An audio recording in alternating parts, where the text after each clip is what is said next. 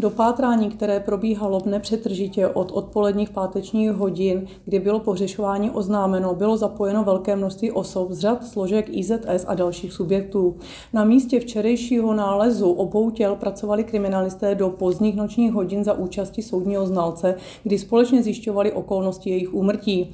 Ohledávali místo nálezu a zajišťovali potřebné stopy.